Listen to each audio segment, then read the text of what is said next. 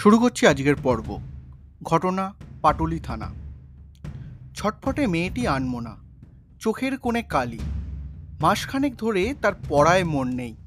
মেয়েটি ক্লাস টেনে উঠেছে। পরিবারে কোনো মেয়ের এইরূপ পরিবর্তন যে কোনো বাবা মাকেই চিন্তায় ফেলে। এক্ষেত্রেও তাই হলো। মেয়েটি গুম হয়ে থাকে। কথা বলে না। কিছু বললে তার চোখে জল ভরে যায়।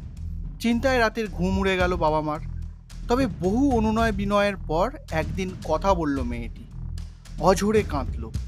তারপর জানা গেল, যৌন নির্যাতনের শিকার হয়েছে সেই এতদিন ভয়ে চেপে রেখেছিল বিষয়টি। অভিভাবকদের কিচ্ছু বলেনি। গোটা ঘটনাটা শুনে স্তম্ভিত হয়ে গেল পরিবার। এরপর বাড়ির কাছে থানায় অভিযোগ জানাতে যান তারা। তবে নির্যাতনের ঘটনাটি ঘটেছে পাটুলি থানা এলাকায়। তাই স্থানীয় থানা জানিয়ে দেয় যে পাটুলি থানায় যেতে হবে। সেখানে গেল পরিবার। অভিযোগ জানালো।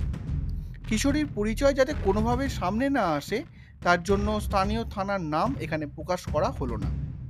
পুলিশ সত্যি জানা গিয়েছে, নাবালিকা মেয়েটিকে লাগাতার ব্ল্যাকমেল করা হয়।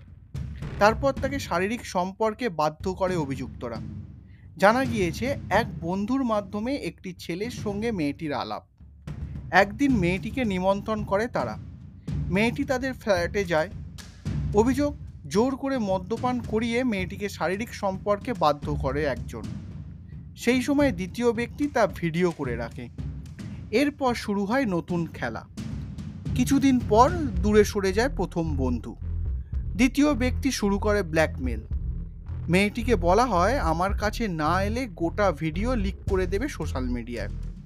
নাবালিকা মেয়েটি ভয়ে কাঁটা। কাউকে কিছু বলার সাহস নেই।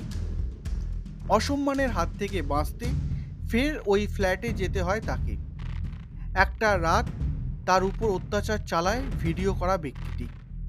পরের দিন সকালে মেয়েটি বাড়ি ফেরে। যথারীতি সারা রাত কোথায় ছিলিস? এই প্রশ্নের উত্তর তাকে দিতে হয়। বকাবকিও খায়। কিছু বলতে পারেনি। সেই যে গুম হয়ে গিয়েছিল, তারপর প্রায় মাসখানেক মুখ খোলেনি। নাওয়া খাওয়া প্রায় ছেড়ে দিয়েছিল। তবে অভিযোগ পাওয়ার পর পাটুলি থানার আধিকারিকরা এতটুকুও সময় নষ্ট করেননি। পুলিশ প্রথমেই সেই ফ্ল্যাটে যায়। খোঁজাখুঁজি করে দুটি ছেলেকে ধরেও ফেলে। তাদের একজনের বাড়ি বিহারে আর অন্যজন কাটোয়ার বাসিন্দা। দুজনে একটি অ্যাপ নির্ভর খাদ্য সরবরাহ সংস্থার সঙ্গে কাজ করে। গ্রেপ্তার করা হয় তাদের। দুজনেই এখন পুলিশ হেফাজতে। এই রকম কিছু রহস্য রমঞ্চ ছোট গল্প দিয়ে সাজানো থাকবে আমার এই নিবেদন। থানা থেকে আসছি। প্রতি বুধবার ঠিক রাত এগারোটায়। শুনতে ভুলবেন না কিন্তু।